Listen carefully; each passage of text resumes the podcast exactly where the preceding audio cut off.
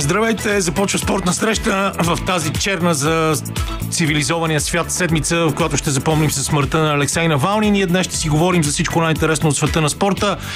Георги Пеев ще ни каже какъв е истинският смисъл на това да се занимаваш с спорт. Иво Иванов ще ни пренесе на сцената на престрелката по време на шампионския апарат на Канзас Сити Чифс. А накрая Андрей Демирев ще ни говори за световното първенство по плувни спортове, което завършва днес в Доха. Останете с нас до 18.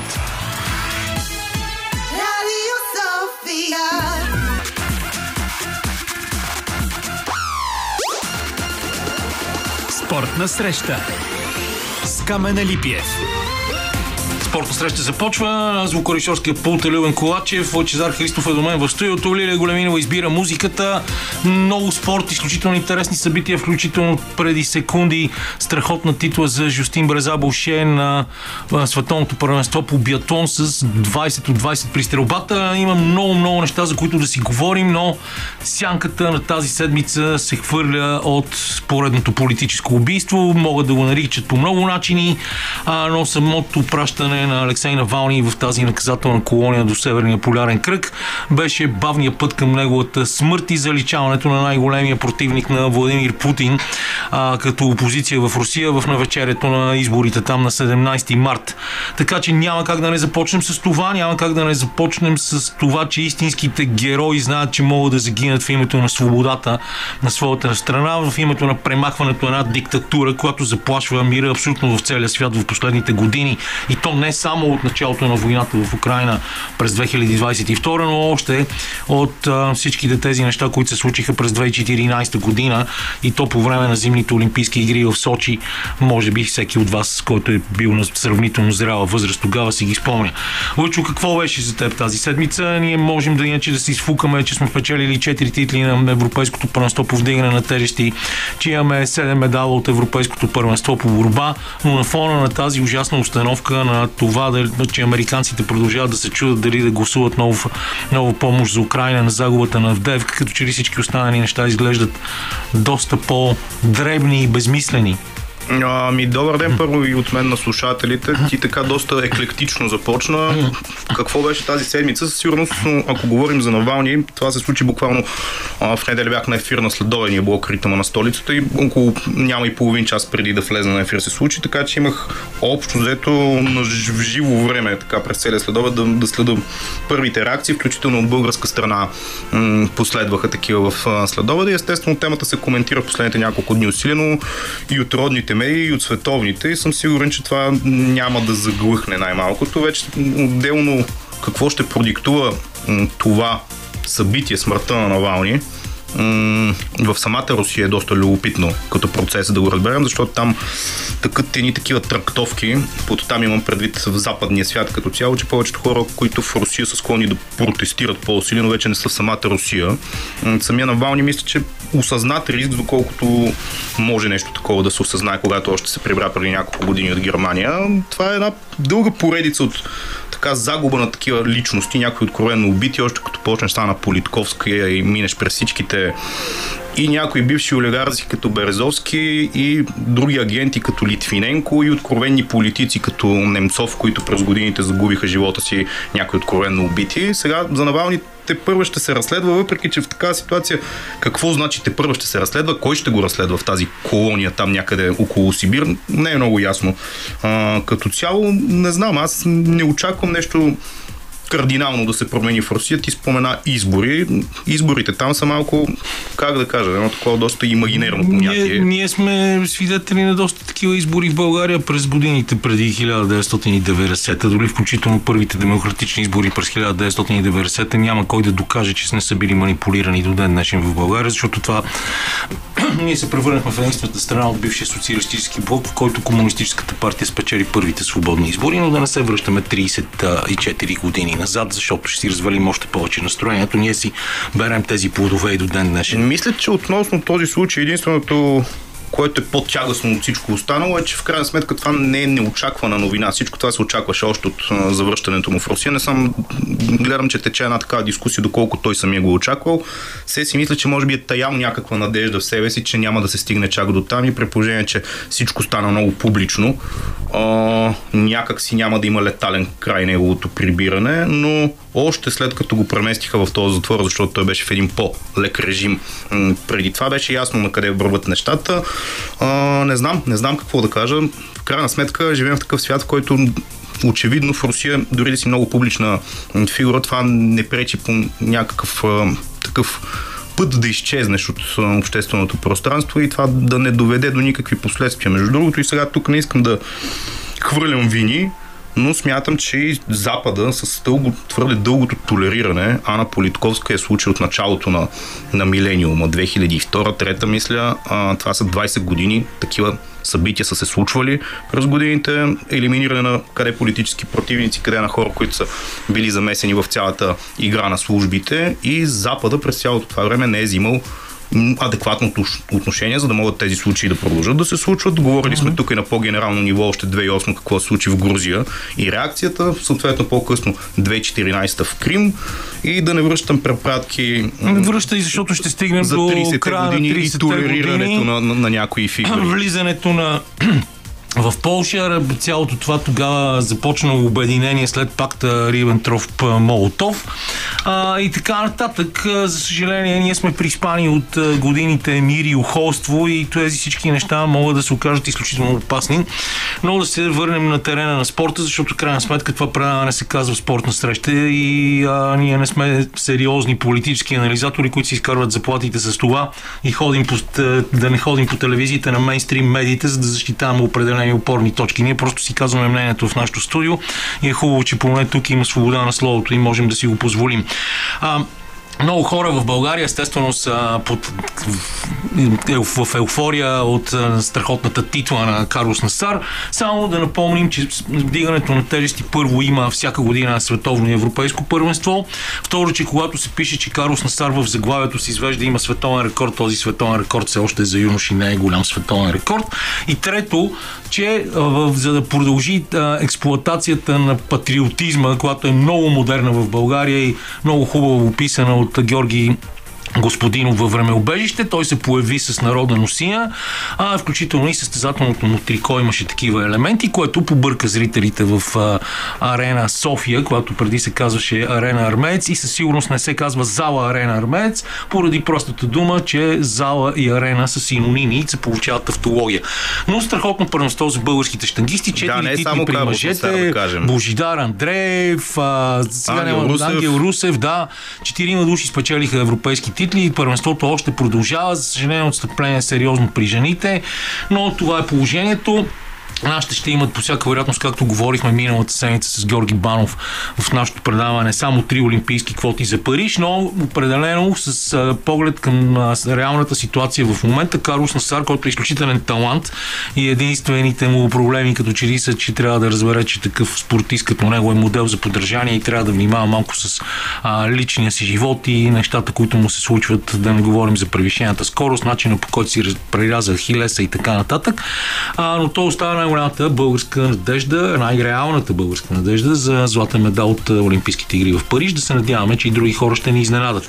Борбата ни показва, че продължава да се намира в криза, независимо от спечелените медали на Европейско първенство. Още повече, че там не се взимат квоти също. А ще имате първо предолимпийски квалификационен турнир, където нашите трябва малко да се отсрамят, защото в последните години повечето хора, които печелят при мъжете медали за България не са родени в България, не са създадени в България, са просто хора натурализирани и спонсорирани. И само да вметна, аз не съм експерт по борбата, но това го забелязвам като тенденция в доста европейски държави, където а, един куп от националните им състезатели в дали класически, дали свободния стил са хора от бившите съветски републики, mm. които очевидно там ситото е доста гъсто и като не могат да се класират за техните си национални отбори, още повече, че Русия в момента и там мисля, че и в борбата е, е, така има бан Навсякъде има бан, естествено, и то не би могло да бъде по друг начин. А, така че това а, не са само силовите спортове с а, такива натурализирани спортисти. Много руски емигранти по целия свят а, направиха дъщерите си звезди по художествена гимнастика в Израел, Канада, Съединените щати, Германия и така нататък. И така художествената гимнастика си разшири доста сериозно географията, въпреки много сериозният тренерски принос на българки за нейното разпространение преди години. Само припомням Емилия Бонева в Испания. А, но все пак най-позитивното събитие в, за българския спорт, освен а, тази м, чудесна европейска титла на Карлос Насар, е това, че Григор Димитров а, за, продължава отличното си представяне през годината. Да, вчера загуби от Алекс Деминор с 4-3 и 3-6 с 2 на 0 сета на полуфинала в Роттердам, но във всички случаи ни показва чудесна серия през тази година, много а, победи трупа от началото на състезателната година. И а, най-после може би виждаме един по-уравновесен, по-спокоен Григор, който а, не допуска такива сериозни психологически пропадания, нещо, което сме виждали с, с, при него при, през годините. Аз ти предлагам тук да си пуснем една музика, обобщихме някои от най-важните събития, не сме си говорили за български футбол, за футбол въобще, ще кажем малко и за световното първенство по биатлон, което завършва днес след паузата. Ето ни отново в студиото на Радио София. Продължаваме с спортна среща и обещахме да ви кажем какво става на световното първенство по биатлон. Току-що завърши последната дисциплина при жените и тече церемонията по награждаването на Жустин Бреза Боше, която направи страхотно състезание в масовия старт на 12 км и половина и без нито една грешна стрелба успя да изпревари с доста солиден аванс Лиза Витоци от Италия, а трета е отново французойка Лужан Моно. Четвъртото място отново е за Франция, а, за Жулия Симон, която обаче допусна повече грешки в стръжбата и Витоци също е с 4 нули, докато Лужан Моно направи един погрешен изстрел на първата си стрелба. Франция води в класирането по медали благодарение на изумителното представяне на женския си национален отбор, който допусна само един златен медал да отиде в чужди ръце. Жулия Симон спечели спринта, после в преследването отново тя се наложи. Лиза Витоци стана втора, Бреза стана втора в спринта, Жан Моно е трета в спринта, Бреза трета в преследването. И Лиза Витоци спечели 15 км, така наречената индивидуална дисциплина пред Яна Валц от Германия и отново Жулия Симон в штафетата 4 по 6 км Франция, Швеция, Германия и днес отново два медала за Франция. Изумително представяне в смесената штафета отново Франция с първо място. А, така че това беше наистина невероятно. Жулия Симон, безспорната героиня на това първенство с 5 медала, 4 от които златни. Жустин Бърза с също 5, 3 златни, 1 сребърен и 1 бронзов. Йоханес Тигнес Биос има 6 медала, но само 2 златни, 3 сребърни и 1 бронзов. Йоханес а, триумфира в преследването и в индивидуалния старт на 20 км. Стурла Хом Лаграйд спечели спринта при мъжете, но големия удар беше с нощи, когато щафетата на Швеция Виктор Брант, Яспер Нелин, Мартин Понси Лома и Себастиан Самуелсон биха Норвегия, което се случва много рядко с 12 секунди, 11 секунди и 800. А, страхотно състезание. Биатлона е винаги един от най-атрактивните зимни спортове и няма как да не му обърне внимание. Световната купа по ски се разви изключително интересно през тази седмица, защото а, Ларе Гудберами излезе начало пред а, а, контузената все още Микела Шифрин и върви към титлата в, към големия кристален глобус този сезон, независимо, че а, днес и вчера не можа да спечели състезанията, че вчера италианките бяха невероятни днес. А, първото място е за Австрия. При мъжете също имахме днес победа на Австрия. А, Винсент Крихмайер спечели супергигантски сон в Квитфиел пред Джефри Ри от, от Канада. Третото място разделиха Марко Одермат и Доминик Парис, но класирането а, за голямата световна купа при мъжете е такова, че след 60-те си точки днес Марко Одермат има 1602, а вторият си Фриен се разем от Франция, който е контузен и не участва тази седмица е с 918 точки назад, с 684. Тук състезанието общо взето е само между Одермат и рекордите, които му предстои да подобрят. А, ти не можеш да кажеш нещо за футбола, защото аз честно казвам хич не обичам да се занимавам с тия неща, макар че съм много щастлив, че Левски с 10 души биха пирин Благоевград вчера. Да, имаме новина, както каза един колега от телевизията преди време, който след това стана Не го наричай колега. евродепутат. Да. Колега да го наречем. Добре.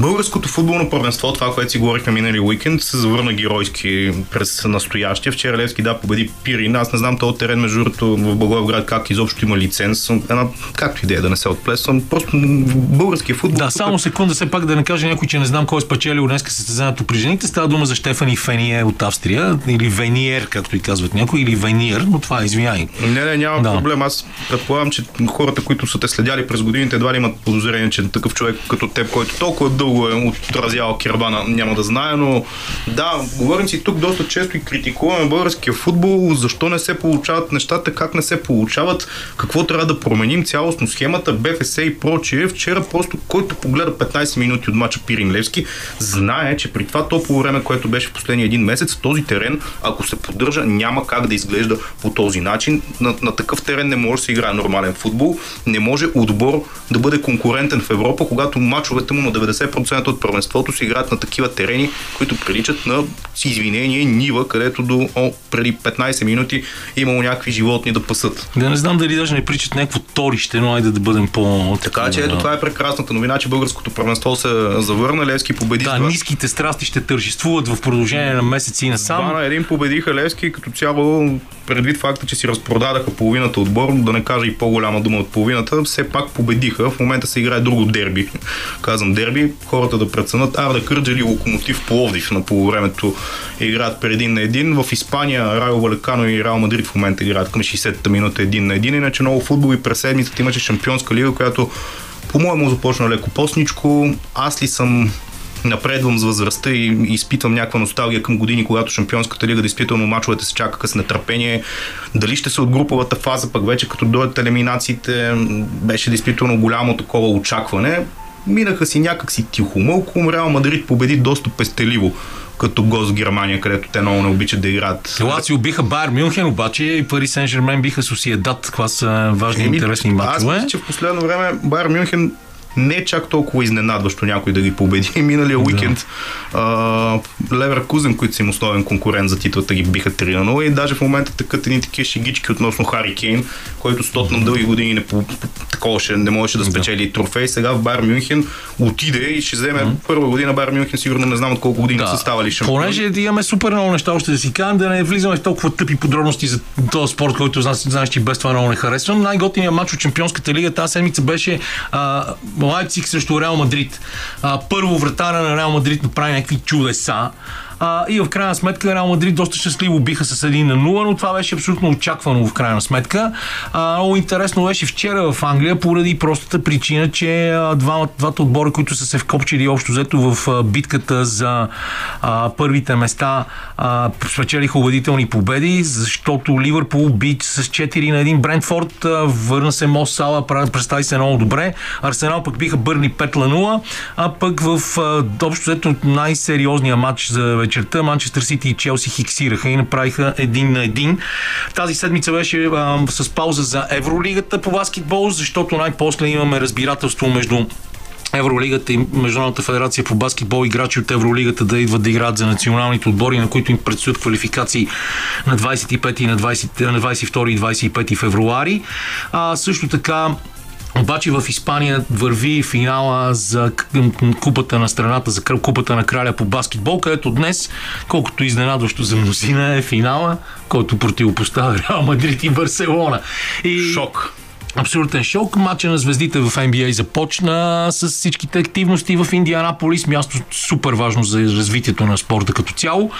А, и а, ние обаче за това предполагам, че ще си кажем няколко думи с Иво Иванов, който тази, година, тази седмица беше един от най-експлуатираните наши колеги, защото в вторник, когато беше шампионски парад на Kansas City Chiefs, избухна престрелка, която в последствие се оказа някакъв тъп битов спор, но има една жертва и доста ранени. Да, но повечето коментари в началото, между другото, бяха дали не, не говорим отдолу за сянката на тероризма. Оказва се, че в крайна сметка е друга историята. Да. Точно така, това беше другата история. В България Етър и ЦСК 1948 завършиха един на един, а Арда Кърджили Локомотив Лови в този матч, за който ти говориш, също е един на един.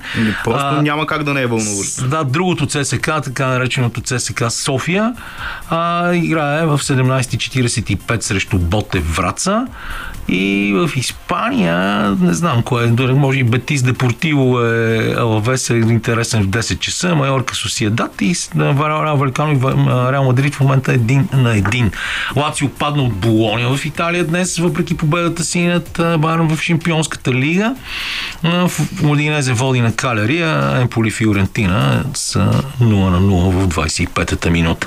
А и не знам друго какво ти кажи, още че те прекъснах на, на автакт малко, ако искаш нещо ми не, да то като цяло това е в общи линии от първенствата. За Челси Мансити ти каза, Челси още взето вчера направиха мача на сезона си, след като успяха да загубят от почти всеки отбор в Англия, който не ги хвана. Това го казвам с не особено голямо удоволствие. Между другото, иначе в темата футбола най-голямата е трансферната сага за пореден път около Мбапе, който каза, че няма да договора му изтича лятото, няма да го подновява и даже сега има спекулации, понеже го считат за едва ли не 110% сигурен за Реал Мадрид. Някои от футболистите на Лиро през седмицата ги попитаха, не са народни Конате, дали може пък да се появи в Ливърпул и той каза хора шегувате ли се, на всички е ясно къде отива Мбапе. Ми, да, обаче е тук радио къде на Сер днес след обед а, е извадило информация, че по-рано през седмицата един от агентите на Килиан Мбапе е бил в Манчестър и е имал срещи с представители на английския шампион, така че ще има много голямо надаване със сигурност за Килиан Мбапе. Ако се чудите защо не говорихме до този момент за ръгби, това е поради простата причина, че шесте нации тази седмица са в почивка и заради това ще си говорим за тях следващата неделя. Сега си пускаме малко музика, след това се пренасяме в Хасково, където е един от най-вдъхновяващите примери в българския спорт. Световният шампион за трансплантирани, човекът, който качи най-високия връх Килиманджаро Охуро без кислород в края на миналата година, Георги Пеев ни очаква за да си поговорим за смисъла на спорта и за личния пример. И след след това величено парче на Earth, Wind and Fire в което, както винаги е замесен и знамените продуцент Дейвид Фостер The Hitman, ние се пренасяме в близко Хасково, където ни чака Георги Пеев, един човек, който за мен поне няма как да не бъде пример за непримиримост, за това как човек се бори за живота си и доказва, че човешките възможности нямат никакви граници.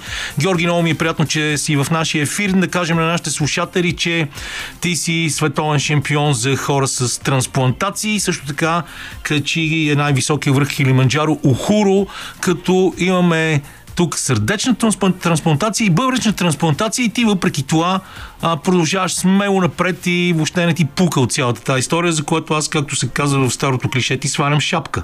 А, благодаря. Здравейте на вас и на слушателите на Радио София.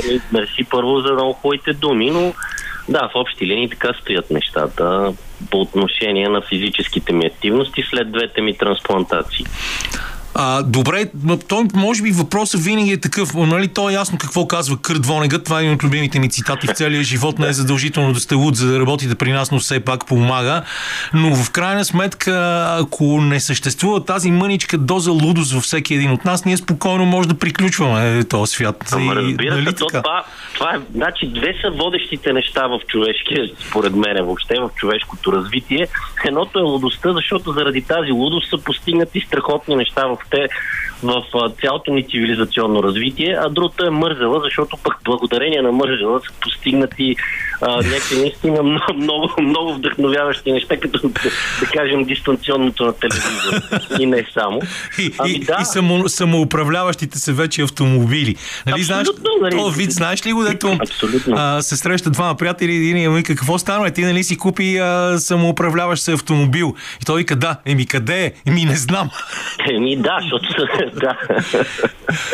Oh. Та така, да, в интерес на истината това трябва да го има, но, но винаги трябва да е умерена лудостта и да е умерен и страха и, и въобще рисковете трябва да са премерени, без значение дали един човек е с, с сериозни здравословни проблеми, нали, има трансплантирани органи или е здрав човек, така че всичко, което според мен, аз така смятам, човек, който прави, е на първо място да не мрънка много, ами да си полага, да си поставя някакви цели, които да изпълнява. Ето, например, виж, сега сещам, а точно утре се навършват 9 години от а, бъбречната ми трансплантация, от сърдечната ще минат вече почти 11-10 и половина.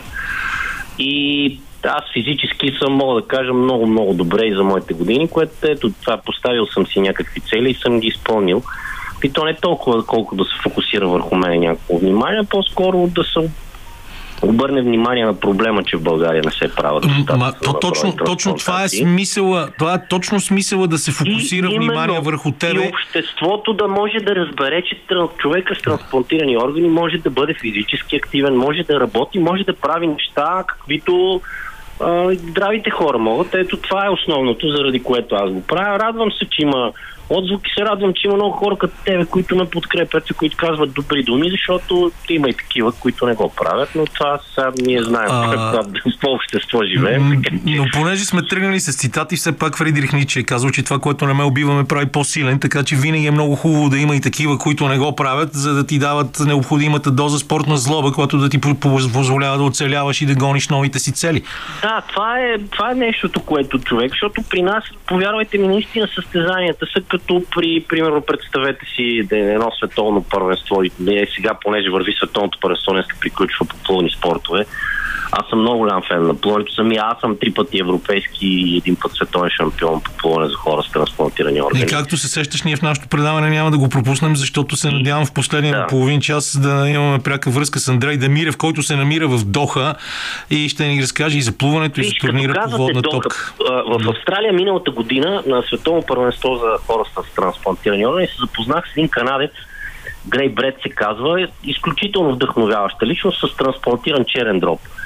Топич след няколко дни ще плува в Доха а, на световно първенство за ветерани. Нали, той се състезава в а, тази категория. За съвсем нормално той ще плува срещу бивши олимпийски, световни и европейски шампиони на това световно първенство, което е удивително. И ето ви още един пример как а, хората с а, трансплантирани органи могат наистина да правят а, страхотни неща. А, знаеш ли това, това, това, което си мисля? Защото а, ние много обичаме като народ, когато има успехи.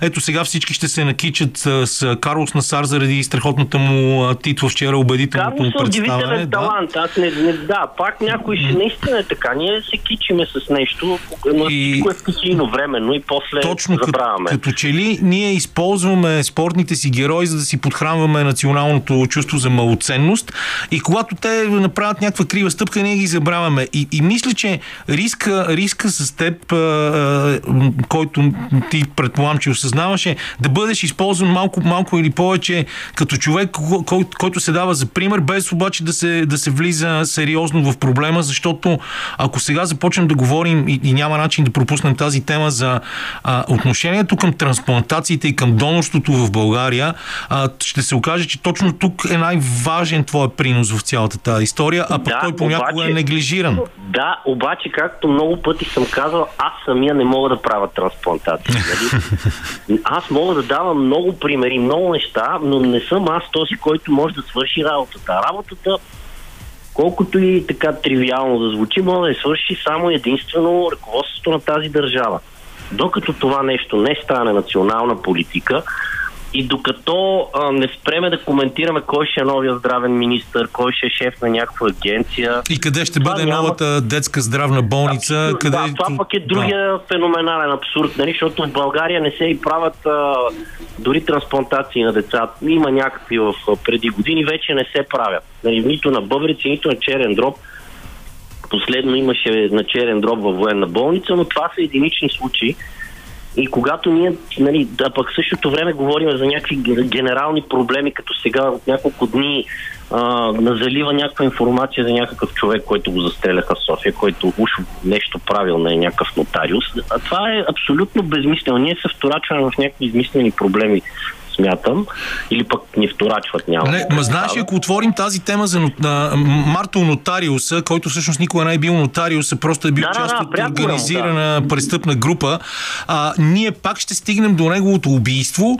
А, естествено, както се оказа вече от първите доклади, които се появиха, макар и неофициално, в а, всичките схеми и прочутия клуб СС няма замесени политици, а само магистрати, което да, да. вече само по себе си те кара да се съмняваш нали така?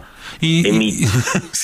Да, нали, затова казвам да, да. Нали, то всичко, да. то така да. И ето, пак се опираме до това, кое е важното за нас като общество, какво трябва да правиме и да спреме да се доверяваме нали, на, на всякакви, щях да кажа една лоша дума, но няма да я кажа. Да. Ми не я казвай обаче, ако искаш дай да... Да, едни такива, които да, да, една лоша дума за тези, които да. са на вас, защото а, в крайна сметка от тях зависи всичко. От тях зависи държавата да постави на преден план някакви приоритети, било в образование, било в здравеопазване, било ето детска болница, това е нещо, което е изключително срамно нашата държава да няма детска болница, вече национална детска болница имам предвид. А, но, но това са просто едни думи сега отново говорим кой, нали, тази глобка, някаква ротация, кой ще дойде, кой ще стане здравен министр и какъвто ще да е министр, а нас това не би трябвало да ни интересува. Просто трябва системата да работи така, че въобще там този, който е административният ръководител, в случая политическото лице министър, ама въобще да не не интересува като персона.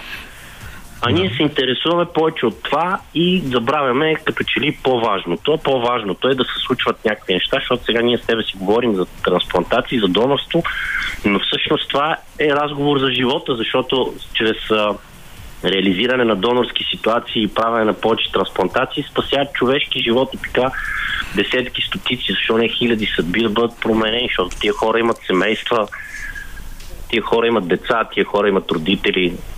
И... Тия хора могат да бъдат успешни, могат да направят чудеса, могат да бъдат а, полезни за обществото като цяло, но, но ние това не го гледаме. Ние да, на човешкия живот това май... Е... Това е адски проблем. Да, Извинявай, че тук ще прекъсна. Май... Наистина е така, да. А, просто пр- проблема се състои в това, че след всичко, което ти каза, ще го обобща в едно изречение.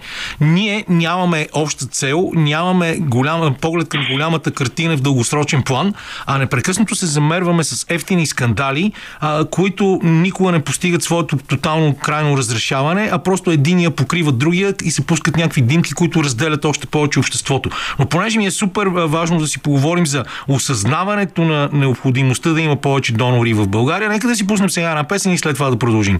Окей. Okay. С това доста бунтарско парче, Обалис Life, про, се прехвърляме обратно в разговора ни с Георги Пеев и стигнахме до това, че а, може би мисията на човекът, който печели световни титли и се качва на високи върхове с трансплантирани органи е точно това да накара обществото да разбере колко е важно донорството в България. Аз, да кажем, цял живот от съзнателен от 20 годишната си възраст до ден днешен си изкупувам греховете, като когато да дарявам кръв два пъти годишно. Това е страхотно, браво, поздравления за което. Но и, и, и, и умишлено не спекулирам с това, сега просто ситуацията ми ме, ме извади така, че да, да се похваля с нещо, което правя. Но... То, вижте, отгоре на всичко да. това е полезно. Да. Пускането поне един-два пъти годишно е полезно. Стар полезен метод, познат от мускетарски книги, книги за средновековието и така нататък, но как може наистина да се разшири тази кампания и да се чуват гласовете на хора като теб, за да могат хората да осъзнаят колко е важно да им пише в личните документи, че са донори и че могат да спасят живота на някого, губейки своя, за съжаление, но понякога им не е нужно това. Значи, да. тук малко а, ще ви изненадам сигурно с това, което ще кажа, но в момента в България законодателството е, мога да кажа, на едно много добро европейско ниво. Нашето законодателство не е по-лошо от законодателството, в която и да е европейска държава, или така да го кажа. А, не е проблема това дали при живе ти можеш да декларираш единствено несъгласие, както е в случая в България, или можеш да декларираш съгласие, където а, беше в няколко европейски държави. Така вече го промениха, защото се видя, че това не дава резултат. Огромният проблем, за да няма реализирани донорски ситуации в България, е липсата на донор идентификация. Тоест, в донорските центрове, това са големите областни болници, наобщо казано, плюс всички софийски големи, там въобще не се проверява за наличие на мозъчна смърт и съответно да се тръгне към реализиране на донорската ситуация. Обяснението на това нещо е изключително простичко, просто на никого не му пука. Има няколко координатора по донорство, Велико Търново доктор Маринова, в Варна професор Платиканов, миналата година проф, доктор Христов в Пирогов, който даде две трети от всички донорски ситуации за годината бяха в Пирогов и то по стечение на такова щастливо на обстоятелствата, защото доктор Христов го назначиха за координатор на София град, защото никой друг не искаше. Да той се разработи човека, но и него, разбира се, вече му резнаха крилата, защото в България това нещо нормативно не е уредено. Тоест, никой не задължава реаниматорите да търсят хора в мозъчна смърт. Това се пропуска. А, отделно болниците са търговски дружества. Когато са търговски дружества, на тях им се гонат, разбира се, на управителите финансови резултати. Финансови резултати от това не може да има, от това не може да се печели. Това спасява животи, но да, сега от а, Министерството твърдат, че болниците са финансово обезпечени, т.е. покриват им са разходите по реанимирането на донора. Но, както виждаме, резултатите са, нали, миналата година се хвалим, че имаме и се радваме. То наистина от една страна е за защото спасиха много хора, но имаме 23 донорски ситуации, което е ре, реализирани, което е своеобразен рекорд в България последните години толкова много не сме имали. Но на нас ни куцат тези чисто организационни неща, които много се надявам, ето аз това, което правя, то не е толкова обществото да знае. Българското общество в огромната си част, според мен, е, са добри, разумни хора и, и когато се стигне до такова нещо, те винаги взимат решение да спасат някой непознат. А по-скоро да ме чуят тези, от които зависи това нещо да се случи, за да могат да създадат такава организация, че да не се пропускат а, ситуации на мозъчна смърт, когато може да се тръгне вече, когато си е отишъл мозъка, тялото, то и то си е отишло, нали, знаем всички за какво става въпрос. Така, да, но че... органите все още функционират и могат Абсолютно, да да, да. Ето виж, гърците, не, ние, ние, ние дори не се учим от нашите съседи, на които понякога не знам защо си мислим за много умни, но и се смиваме. Румънците направиха чудеса по отношение на органно донорство и трансплантации през последните няколко години. Румънците, не, които бяха, ма, преди само 10 години бяха далече зад нас. А, гърците миналата година си промениха законодателството така, че вече при констатирана дори сърдечна смърт може да се пристъпи към а, донорска ситуация. Тоест, те правят всичко възможно тези държави, за да намалят разходите си по реанимиране на им болни хора, защото един, примерно, човек на хемодиализа е 4 пъти по-скъп за държавата, отколкото един бъбречно трансплантиран. И ако погледнете дори економически, защото държавата това е интересува, държавата няма, няма е, чувства, тя няма емпатия, тази държава какво интересува? Интересува финансово да има някакви резултати. Но погледнете чисто економически, дори е по-изгодно тази държава да направи така, че да трансплантира повече хора с отколкото да ги държи на хемодиализа, където излиза скъпо. Mm-hmm. Добре, и... а, понеже ние няма да изчерпим тази цялата не, тема. Тя е нескончаема, да. разбира се. Но е хубаво да се говори за нея, защото по някакъв начин някакви виж, лампички виж, светват. Знаеш ли, и отказите не са проблем. Тоест, България, нали, априори, ако не си декларирал несъгласие, се приема, че си съгласен, но винаги се питат близките, защото пък се попълват и подписват един куп документи, за да се елиминира а, дори най-малката възможност за търговия на органи. Тоест, затова смятам, че в България законодателството е добро. А, вижте, ако примерно попитат 100 и половината откажат, кажат не, не, не. Тоест, ще имаме реализирани 50 донорски ситуации. При 50 донорски ситуации това са над 120 трансплантации. Тоест, това са над 120 спасени човешки живота. Тоест, виждате, че отказите сами по себе са не са кой знае какъв проблем. Проблема е, че няма кой да ги пита тия хора. Ето това е големия проблем при нас. Добре, а, понеже приключваме лека по лека, започнахме с спортни постижения. Поставил ли си си нови цели за 2024 година, за да завършим с спорт отново, освен тази всичко, година, за което говорихме до сега? година има европейско първенство за хора с трансплантирани, което, за хора с трансплантации, което се проведе в Португалия, а, в Лисабон. И, юли месец, живот и здраве, ако съм добре физически. Надявам се да участвам на това европейско първенство. Отново ще плувам. Надявам се да има и други хора като мене, които да успеем да намерим финансиране и да дойдат повече хора да се присъединят към нас, спортуващите транс, хора с трансплантации. А пък цели, целите са да останем колкото се може по-дълго живи. То това е генералната цел. И, не, генералната цел е да останем колкото се може по-дълго живи, но, но и да живеем а, така, че да може да се гледаме в огледалото сутрин. Нали? Абсолютно да, абсолютно. То, то, иначе няма смисъл. Човек трябва да бъде активен и трябва да прави неща, които, ако може да усмихнеш някой човек, един дори днес и да, да, да кажеш, е, виж, днес къде ми беше супер. това е по-важно. Ми, аз мисля, че моят ден вече е супер, след като направихме този разговор с тебе, за който много ти благодаря. И аз много благодаря. Пожелавам успех, както се казва, държим връзка.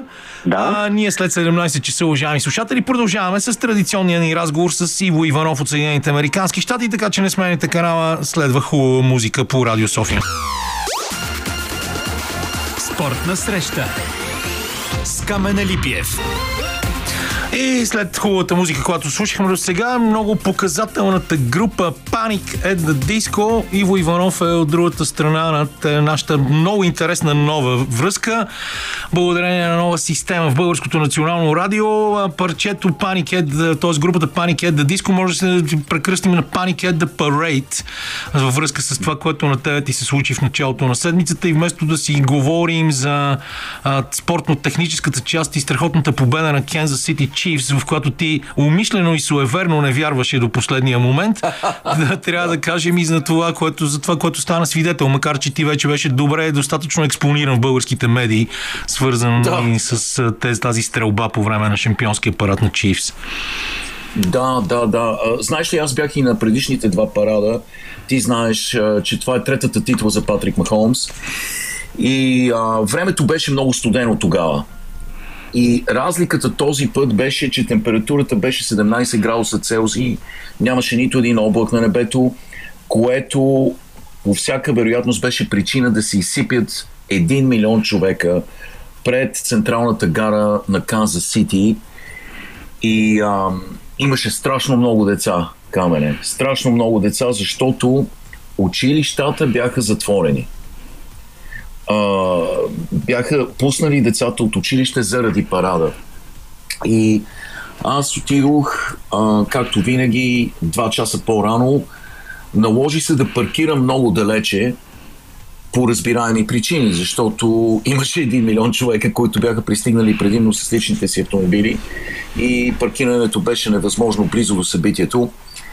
А, и общо взето парада има протокол, следва протокол. Първо има шествие, с двоетажни автобуси, което минава по една голяма улица, наречена Булевард Грант. Играчите са на втория етаж на автобусите и а, това шествие продължава много дълго време. Това е много-много дълга улица, след което шествието завършва пред гарата, където има изградена огромна сцена и там следват речи от губернатора на щата, кметът на града Куинтън Лукас и а, собственика и няколко играчи. А, и беше голям купон. Трябва да, да призная, че беше феноменален купон в продължение на 2 часа. Да, а, да, дай да го съкратим малко това, да, да кажем, че да. ти си си тръгнал малко по-рано поради това, че си паркирал много далече и че по едно време дори си си помислил, че това са фойерверки, а в крайна да. сметка, може би единственото хубаво в тази лоша история е, че а, това не се оказа атентат, а някаква битова престрелка. Да, да. Да, на практика всяко голямо събитие, където има много хора, се смята за опасност тук и хората вече страдат от известна параноя, защото всички са въоръжени. Штатите има 330 милиона население, оръжията, огнестрелните оръжия в частни ръце са повече от населението. Да. Ние и, и тази тема на един път сме повдигали за да. цялата тази лудост с оръжията. Да, но, но какво означава това? Това означава, че в този момент много хора са били въоръжени на този парад. Не са само двамата човека, които стреляха. Много хора са въоръжени. И а, имаш един милион човека, имаш хора, които са употребявали алкохол и са в еуфория, стават конфликти. Но това, което на времето завършваше с биване, сега завършва с престрелка. Просто защото има пренасищане а, с оръжие. Просто обществото е достигнало и минало през някаква сингуларност, а, някаква точка на пречупване и вече а, престрелките са непрекъснато и навсякъде. В случая имаш един милион човека, когато са започнали да стрелят тези момчета, а, се, по, на практика се получи пелена от куршуми и доста невинни хора пострадаха, включително много деца. А, загина и една твоя колежка, популярна радиоводеща тук, Елизабет, а, която беше много обичана от а, нали, тукашното общество. И а, голяма трагедия, но това е вече ежедневие за нас и изход, ние сме говорили с теб по тази тема, като че ли няма и скоро няма да има. А, просто лобито, оръженото лоби е много силно. В коридорите на Конгреса нищо не може да.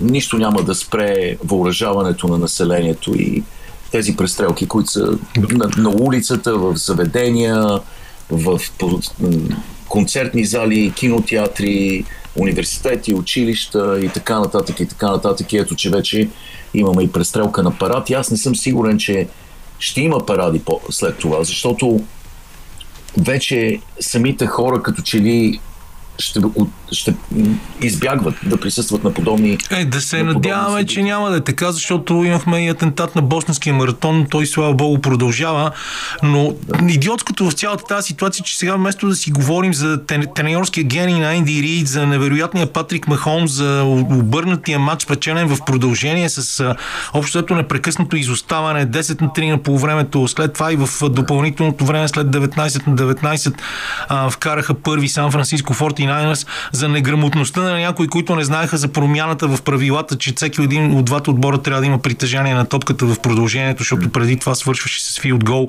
А, всички да. тези интересни неща или дори за това дали Тайлър Суифт в крайна сметка и Травис Келси бяха главните герои или отбора на Кензас Сити Чифс, а ние си говорим за, за трагично събитие от него човешки живот, което е в крайна сметка дава съвсем различна стойност на нещата и ни показва, че понякога спорт спортните емоции дори нямат никакво значение. Да, и знаеш ли аз какво се замислих, Камене? А, след като се случи тази трагедия, се замислих, че ако аз имах някаква изпълнителна власт, а, някаква свръхестествена власт а, и да можех да се откажа от тази победа на Канзас Сити и от този, а, от този трофей, а, бих го направил. Защото тогава нямаше да има парад и а, Елизабет нямаше да загине. А, човешкият живот, един единствен човешки живот е по-ценен и а, по-незаменим от каквато и да била титул, от какъвто и да било Супербол. И наистина трагедията измести абсолютно всичко друго и като че ли затъмни а, това събитие. Mm. А, много, деца бяха, много деца бяха ранени. Аз имам много близък приятел, чийто брат играе в отбора на Kansas City Chiefs. И той беше там на сцената с брат си и с отбора. И след стрелбата играчите, роднините, всички бяха въведени много бързо от а, специалните служби в самата гара, в една огромна туалетна, а, където, защото не се знаеше какво става, не се знаеше дали е атентат. А, и а, той ми каза, че играчите и треньорите са показали, демонстрирали голяма смелост в тази ситуация и са се втурнали да помагат на деца, защото в паниката а, имаше опасност и отстъпвания на, на деца, на по-крехки а, хора и те се хвърлиха да, хвърлили се да помагат, да успокояват децата, без самите те да знаят а, какво става и дали няма някой куршум да покуси и тях. Така че това е, ако може да кажем, че има нещо положително в цялата тази история, е, че някои хора проявиха героизъм, включително и двама човека, които са се хвърлили върху а, стрелящите и са ги обезвредили. Преди още дори полицайите да успеят да ги а, заловят. Ми добре, аз се чуя сега, си пускаме ли музика или директно да минем към а, мача на звездите в Националната баскетболна асоциация или нещо друго, за което искаш да ни разкажеш. Така че оставам да. на теб избора да презаредим ли с едно парче или да си продължим разговор. Дай направо да продължим, защото Хайде. аз искам да спомена и все пак и някои неща за мача. Първо да отбележа, че според мен матчът беше спечелен от великата Грейс Кели. Това е първият матч спечелен от Грейс Кели. Какво искам, какво, какво имам предвид? А, както знаеш, аз правя апокалиптичен купон в нас по време на Супербол. Събирам обичайните за подозрение около 15 човека. А, пиеме бира в а, мазето и гледаме матча и правим глупави коментари. Но а, мисълта ми е, че отборът на Канзас Сити падаше. Падаше през първото полувреме, играеше слабо, особено в нападение. Ти спомена, беше 10 на 3 през първото полувреме. Второто полувреме, в мазето влезна моята котка, която се казва Грейс Кели. И, и, и моментално Канзас Сити отбелязаха а, тачдаун. След което отбелязаха още точки и поведоха. След което Грейс Кели излезна и Сан Франциско отбелязаха. Така че моите приятели се нахвърлиха, а, прибраха Грейс Кели обратно в мазето и затвориха всички врати, за да не може да излезне от мазето. А, благодарение на нейната ловка на меса, според мен Канзас Сити спечелиха, тя присъства до края на матча и след като матча бе спечелен и всичките ми приятели изпаднаха в еуфория, тя беше носена на ръце в, а, в мазето. И а, в крайна сметка, според мен, а, Грейс Кели имаше решаващо решение, а, значение за победата, както разбира се, до някъде и Патрик Махолмс. А, до някъде съм. да. Патрик Махомс игра много силно накрая, беше феноменален в продължението. Ти спомена, играчите на Сан Франциско не бяха подготвени, техните треньори не им бяха обяснили правилата. Има различни правила в плейофите и различни правила в редовния сезон за продълженията. Те не ги знаеха и дадоха възможност на Патрик Махомс да получи топката в ръцете си и в продължението да изведе отбора си до победа, както го е направил вече неколкократно и предишните два супербола отборът на Канзас Сити изоставаше с 10 точки. Ам, така че а, това не е някаква нова територия за Патрик Махомс, Травис Келси и компания. И самият Супербол беше доста интересен всъщност, с много добра защита и от двата отбора, а, с много стратегия. Според мен Енди Рид наделя в треньорски нали, план, както и Стив Спагниоло, дефанзивният треньор на Канзас Сити, който беше явно беше подготвил великолепна стратегия, за да спре Крищен Макафри, Брок Пърди и останалите звезди на Сан Франциско. И сега да се пренесем в Индианаполис, ако искаш, защото да. а, интересно беше м- в първия ден, като че ли с мачовете на отборите на новите изгряващи звезди, нищо кой знае колко интересно. Да. Но вчера, т.е. всъщност тази сутрин, защото аз си легнах да. 7.15 след като завърши конкурса по забивки, видяхме доста интересни неща и за разлика от повечето последни мачове на звездите, като че ли беше по-вълнуващо и някакси малко по-подредено а, с а, двубоя между Стев Къри и Сабрина ЮНЕСКО, който аз стисках палци на Сабрина през цялото време, колкото и любими играч да ми е, да ми е Стев Къри, а, с а, състезанието по индивидуални а, умения, спечелено от домакините от Индиана Пейсърс и разбира се с конкурса по забивки, който този път като че ли, независимо от новото прескачане на големи тела, включително Шекил Онил, а, беше малко по-атрактивен и а, Мак Маклънк отново го спечели. Така че това са неща, за които трябва може би да си кажем няколко думи, защото имаше някакъв сравнителен ренесанс на матча на звездите. Ще видим, разбира се, самия матч тази нощ, неделя също понеделник в 3 часа сутринта. А, дали там ще има нещо такова и някакъв афинитет към защитата, например. Нещо, в което дълбоко се съмнява. да, да, да. А, да, Стефи и Сабрина направиха шоу. Това състезание се състои за пръв път все пак 105 хиляди да. долара за благотворителност, което не е никак лошо. Да, не е никак лошо. Това е на практика битка между половете. Имаш най-добрият стрелец в Националната баскетболна асоциация след, срещу най-добрият стрелец в WNBA, в женската NBA. И а, беше наистина много спорвано. Това, което ми направи много добро впечатление, беше решението на Сабрина а, да стреля от линията за тройка на NBA, не на WNBA. Нали, можеше, можеше да стреля от по-близко разстояние, с цял метър по-близко. И тогава сигурно щеше да победи. Но тя каза, причината за да се състезаваме, да предизвикам себе си, да покажа на момичетата по, че, по целия свят ам, колко добри могат да бъдат и че можем да се състезаваме дори срещу най-добрите на света. Така че тя реши да стреля от същата тази линия за тройките, от която стреля и Стев Кари и вкара първите седем стрелби, което беше накара Стев Кари да се притесни.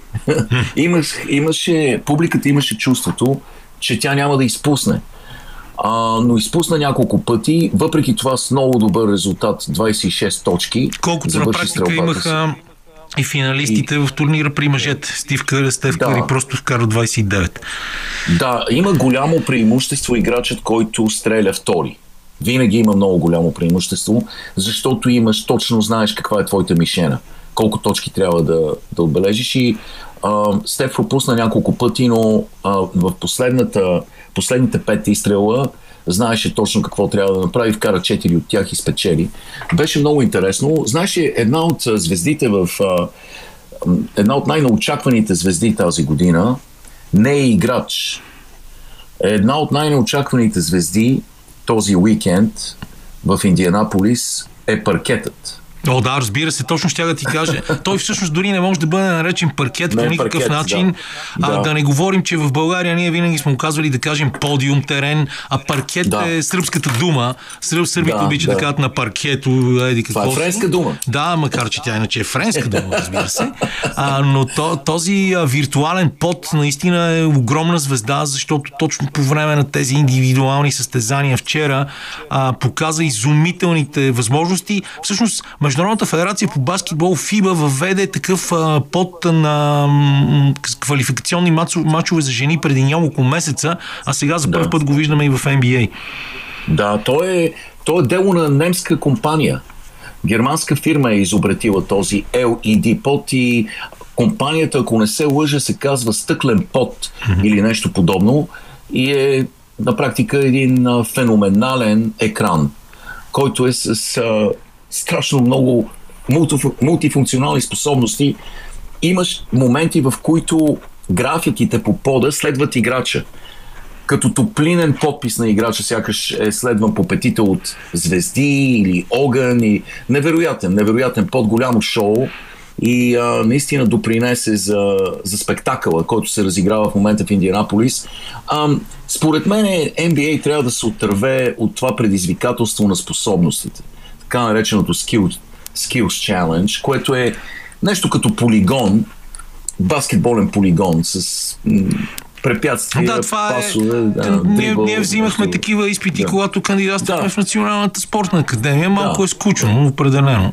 Да, скучно е и. А беше смешно, че объркваха да. посоките, въпреки че точно а, там имаха напътствие от пода, който им показваше в коя посока да тръгнат. да, да, да. А бяха неподготвени много от играчите. И този път нямаше индивидуално състезание между играчите, а, а беше на отбори. Единият отбор беше отборът на Индианаполис, който се състоеше от играчи от Индиана Пейсърс. Другият отбор беше от произволни звезди в а, NBA и другият отбор беше съставен от играчи избрани под номер едно в драфта. И тези три отбора, единственият отбор, на който му пукаше за това състезание, беше отбора на Индиана. И те и за това спечелиха, защото останалите играчи, както ти спомена, дори не знаеха правилата. Дори не знаеха какво правят. Минаваха мързеливо по този полигон и а, в крайна сметка, според мен, трябва да се отърве NBA от това състезание. То е безмислено. Не доставя удоволствие на публиката и може би е време да бъде анулирано. Състезанието за забивките, ех, колко пъти сме говорили вече, включително и миналата седмица, доскочава и имаше няколко интересни забивки. Включително твоето тази, мнение да. се превърна в новина в доста български медии тази седмица за това, че се нуждае от смяна на регламента и канене на други хора. Така ли? ами да, а... нали, ти говори за спортал през тази седмица и те са го извадили а, да. като специална новина. А, а, как да. журналистът и писател Иво Иванов има нова революционна концепция за мача на звезди за забивки. Да. Е, не знам дали е чак, чак революционна, нали, но ние с теб сме си говорили неколкократно за тази идея.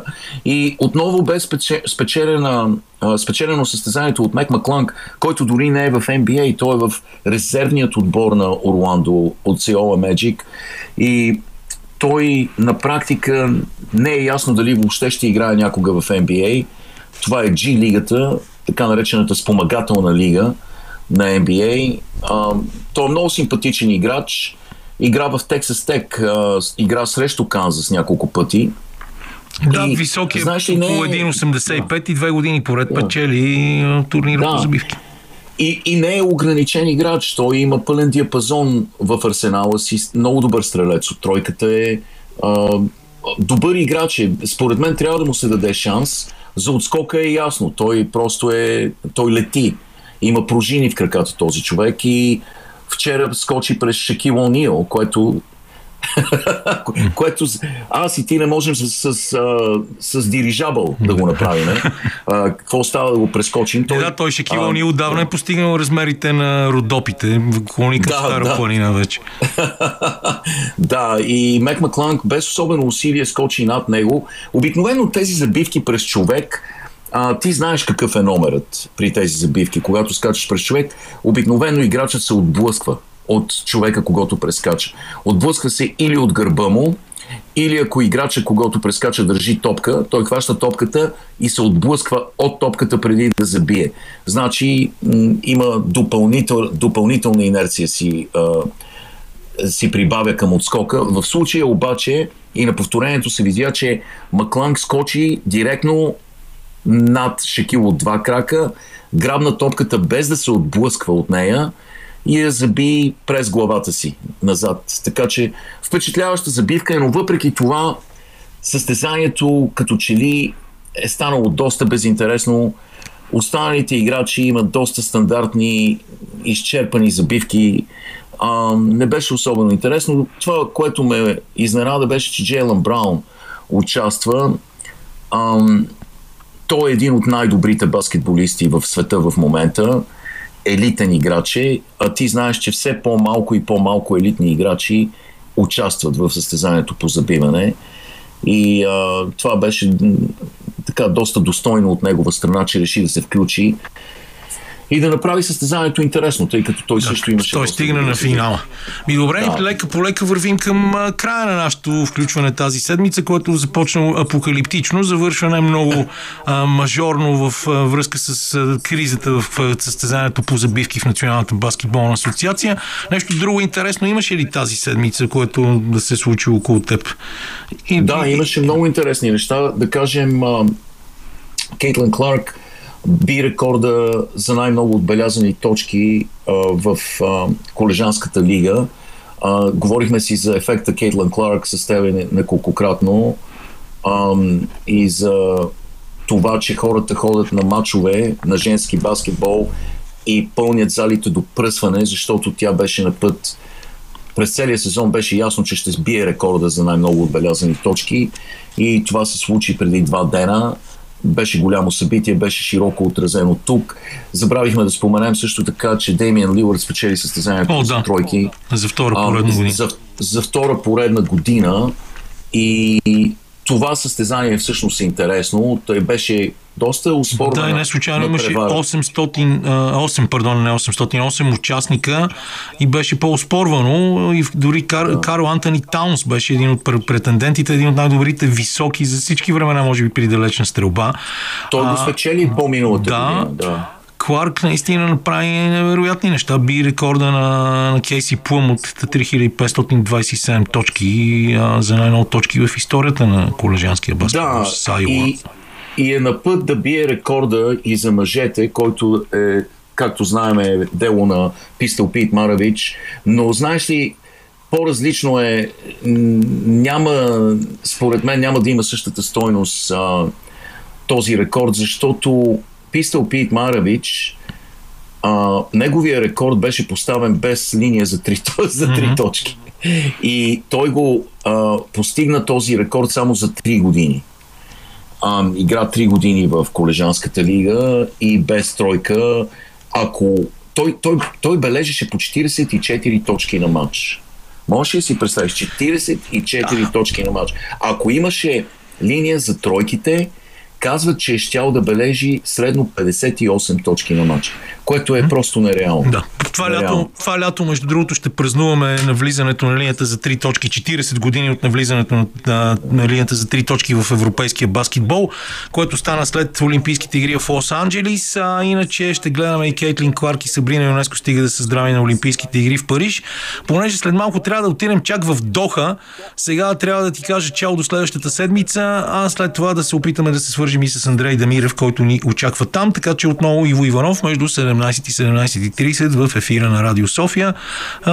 Продължаваме, продължаваме след малко. И сега обещаната връзка с Доха Катар, където ни очаква Андрей Демирев, човекът, който не пропуска голямо спортно събитие, а, свързано с плуването и водната топка. Световното първенство по плувни спортове завършва доминация на Китай, благодарение на това, че китайците, както винаги, обраха медалите в скоковете във вода, но направиха и сензации в плуването. За България, естествено, ще се запомнят двата финала на Гави Петрова и Йосиф Миладинов, шестото им място и осмото на Йосиф, но Андро, ти си човекът, който трябва да ни разкаже всичко, затова веднага ти давам думата. Добър ден, Камене, добър ден, уважаеми слушатели. Сега аз трябва да кажа, че първо съм специалист по водна топка. Естествено, ние това Плуването го знаем. правя, правя услуга на, на моите колеги от националната телевизия. Следех българското участие и не толкова а, международното участие. Сега това световно първенство е, знаете, че идва в неудобно време, за, особено за пловците.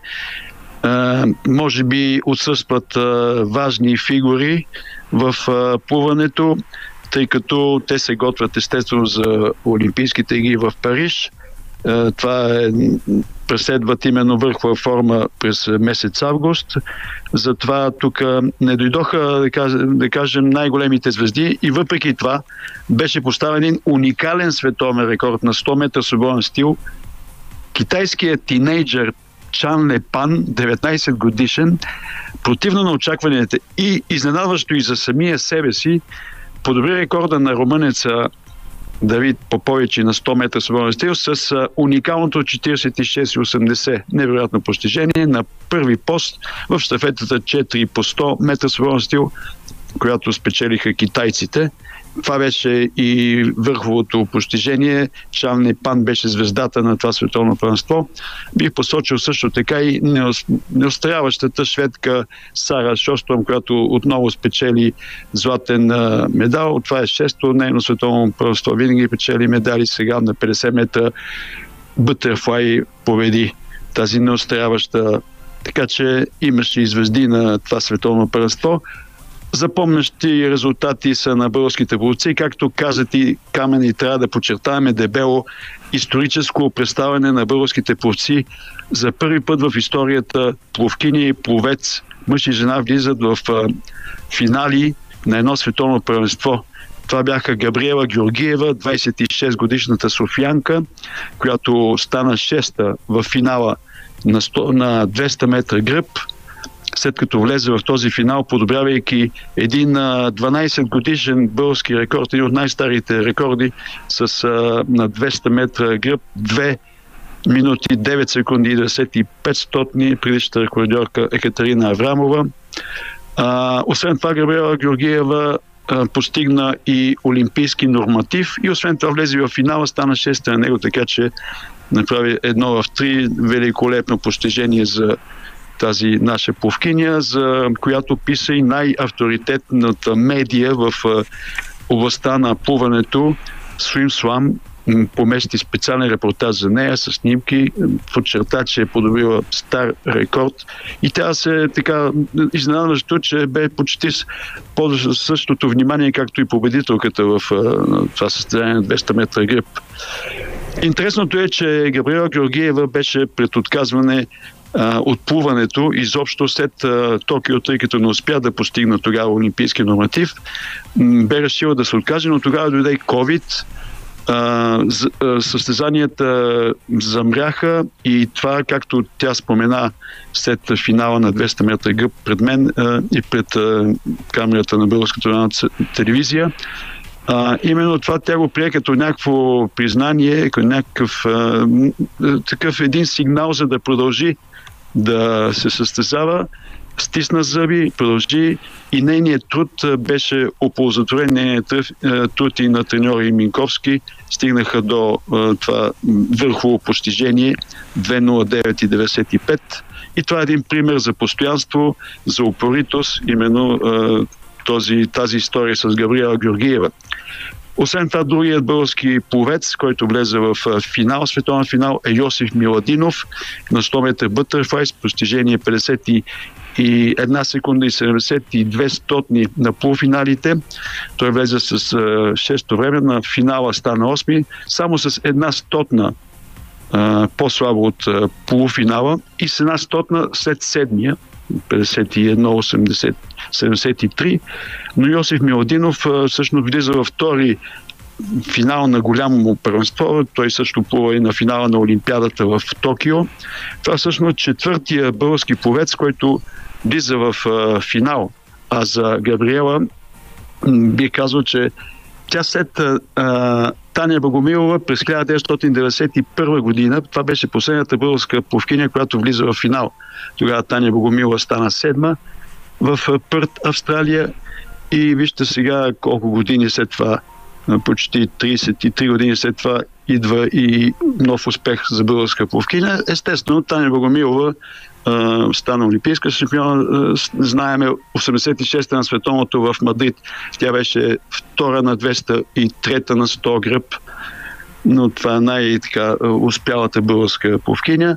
Докато за Йосиф Милотинов, той, както казах, четвъртия български поет, който влиза на финал.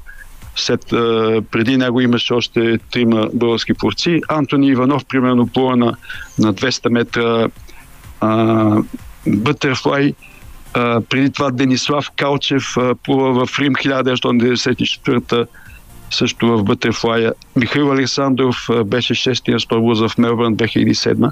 Ето са Йосиф Миладинов, четвъртия българин, който участва на световен финал. За малко Какво не влязаха стана в... с Петър Мицин, който всички учат, са насочили към него погледи след страхотните му резултати през миналата година? Да, е, Пепи Мици, той е, имаше е, стана с него един така много рядко случващ се така, прецедент.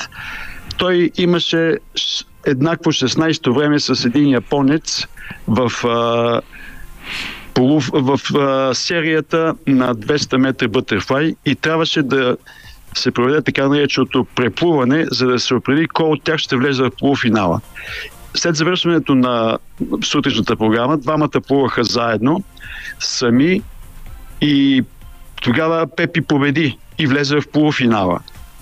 Малко не му достигна и да влезе в финала, но за него беше успех, че влезе в полуфинала на 200 метра бътърфлай. Това е мъжко състезание, той е, е шампион, европейски шампион на, за младежи, има голямо бъдеще сега придобива опит в такива състезания и затова беше много ценно тази победа на японеца, когато целият свят беше прикован именно между този двобой, между един българин и един японец и Пепи победи, което беше много ценно за него да позволявам да се калява. Аз говорих с него, виждам един много разумен, така един мъдър младеж, който мисля, че ще върви много напред. Им поставено е добро начало с него постигна, знае, световен рекорд за 19 годишен, така че а, питам се къде ще му е по-добре да насочи усилията си за, за Олимпийските игри, дали на 400 метра свободен стил или на 200 бътърфлай. Така че това е, това е негов да, избор. Това ще и двама други... Да. Двама други български пловци бяха на косъм от влизане Любомир Епитропов на финал, а Калян Левтеров на Беста гръб беше накосан да влезе в полуфинал, само 40 го разделиха, а Любо Епитропов можеше да влезе в финал, ако беше по възможностите си, как, както и самия Калян Левтеров. Това са момчета с голямо бъдеще също пред тях.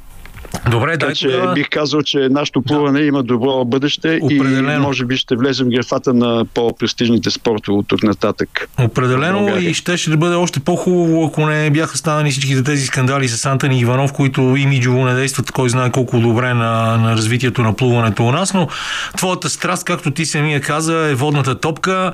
Много интересни неща. Съединените щати станаха световни шампионки при жените.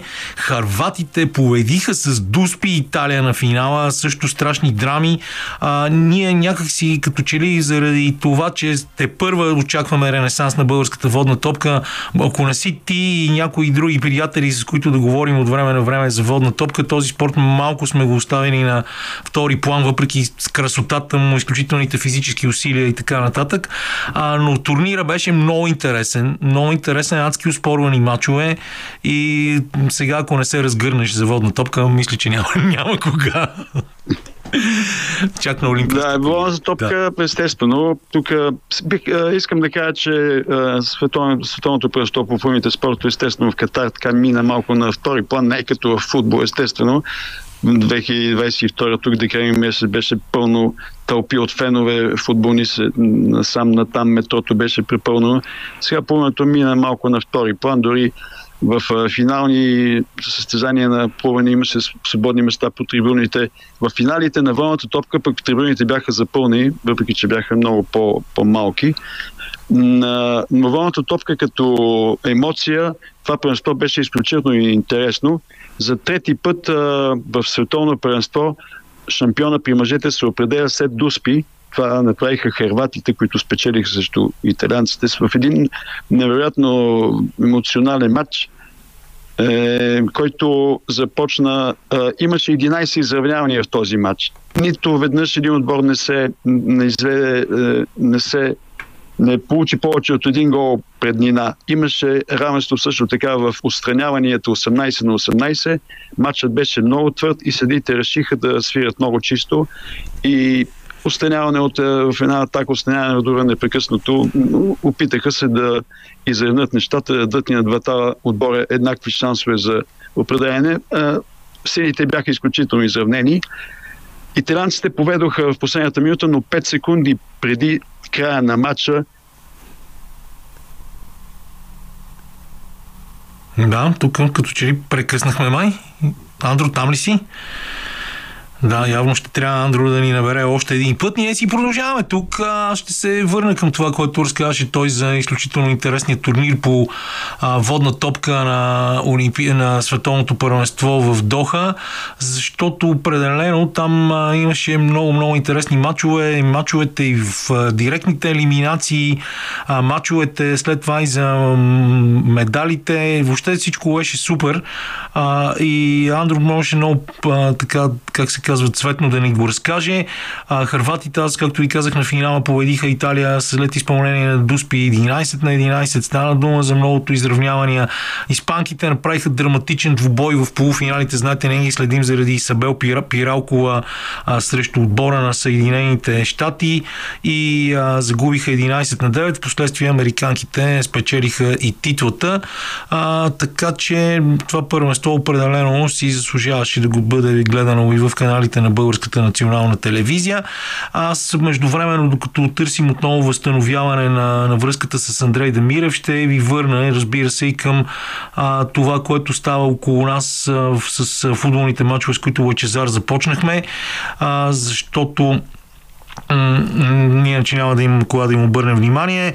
А, Брайтън победиха Шефилд Юнайтед 4 на 0. В България този матч, на който леко се смяхме Арда Кърджали Локомотив Пловдив, завърши с победа на Локомотив Пловдив 2 на 1.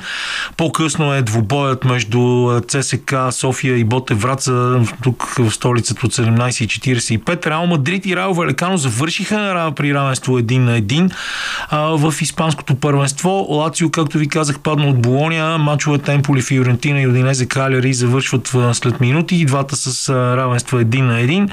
В Италия в Розиноне Рома играят 19 и Монца Милан в 21.45. В Германия може би ще бъде интересно дали Барн ще излязат от кризата при гостуването си на Бохум по-късно тази вечер. А, сега просто да видим дали Андрей ще ни набере отново по този канал, защото не зависи от нас или просто интернета му е изчезнал и ние лека по лека ще трябва да вървим към а, края на нашето предаване. Аз не нарочно съвсем умишлено не а, влязох в дебрите на любимия ми български баскетбол. През тази седмица а, се развиха много интересни неща. Завърши така нареченото второ завъртане, втория кръг на разменено гостуване. Отборите намериха своите позиции в първа и втора шестица. А, първите 8 отбора в редова, в, след това завъртане се класираха за турнира за Купата на България, който още не знае своя домакин, но след като отбора на Миньор Перник не можа да попадне в първата осмица, по всяка вероятност а, ще има възможност това да домакин да бъде тур, а, отбора на а, Черноморец. Сега не разбирам дали Андрей пак ни е на линията. А, но както и да е, дори да го няма, няма значение. А, ще се върнем и на това, че националният отбор па, има да изиграе квалификации с Швеция и световния шампион Германия на 22 и на 25 и по спешност днес беше извикан Иван Алипиев от Италия, който първоначално не беше попаднал в състава след контузията на Николай Стоянов. А, и аз леко почвам да се мъча накрая в последните минути на нашето предаване, но така или иначе, дори да не успее Андрей да си разкаже неговата история за водната топка заради технически причини, защото ни пропадна връзката с него по новата система. Аз ще го пробваме и сега, за да завършим евентуално а, през неговия Viber а, и ако го вдигне, ще си продължим разговора. А, ако не, просто ще вървим към приключването на нашето предаване за днес, 18 февруари, защото, както знаете, рисковете на живото предаване водят от време на време до загуба на връзка с а, нашите събеседници, които са разпръснати по всички краища на света. Иво Иванов от Съединените щати, Георги Пев от Хасково, сега Андрей Демирев от Доха, където обаче явно връзките с интернет в момента не са много добри. Затова приключваме до тук.